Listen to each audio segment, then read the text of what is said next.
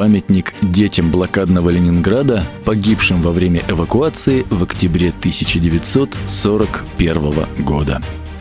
Памятник детям блокадного Ленинграда появился в городе в 75-ю годовщину трагедии, произошедшей на станции Тихвин – Тогда фашистская авиация разбомбила два эшелона с эвакуированными из Ленинграда детьми и ранеными красноармейцами. Четырехметровый памятник высечен из лабрадорита. На его лицевой стороне размещено большое панно с изображением скорбящей коленопреклоненной женщины на фоне горящего вокзала Тихвина, а рядом упавшая на раскуроченные рельсы детская игрушка – плюшевый медвежонок, символизирующий потерянную жизнь ребенка. На тыловой стороне монумента копия архивной фотографии, на которой изображены малыши, отправляющиеся из Ленинграда на вокзал, чтобы уехать из осажденного города на Большую Землю.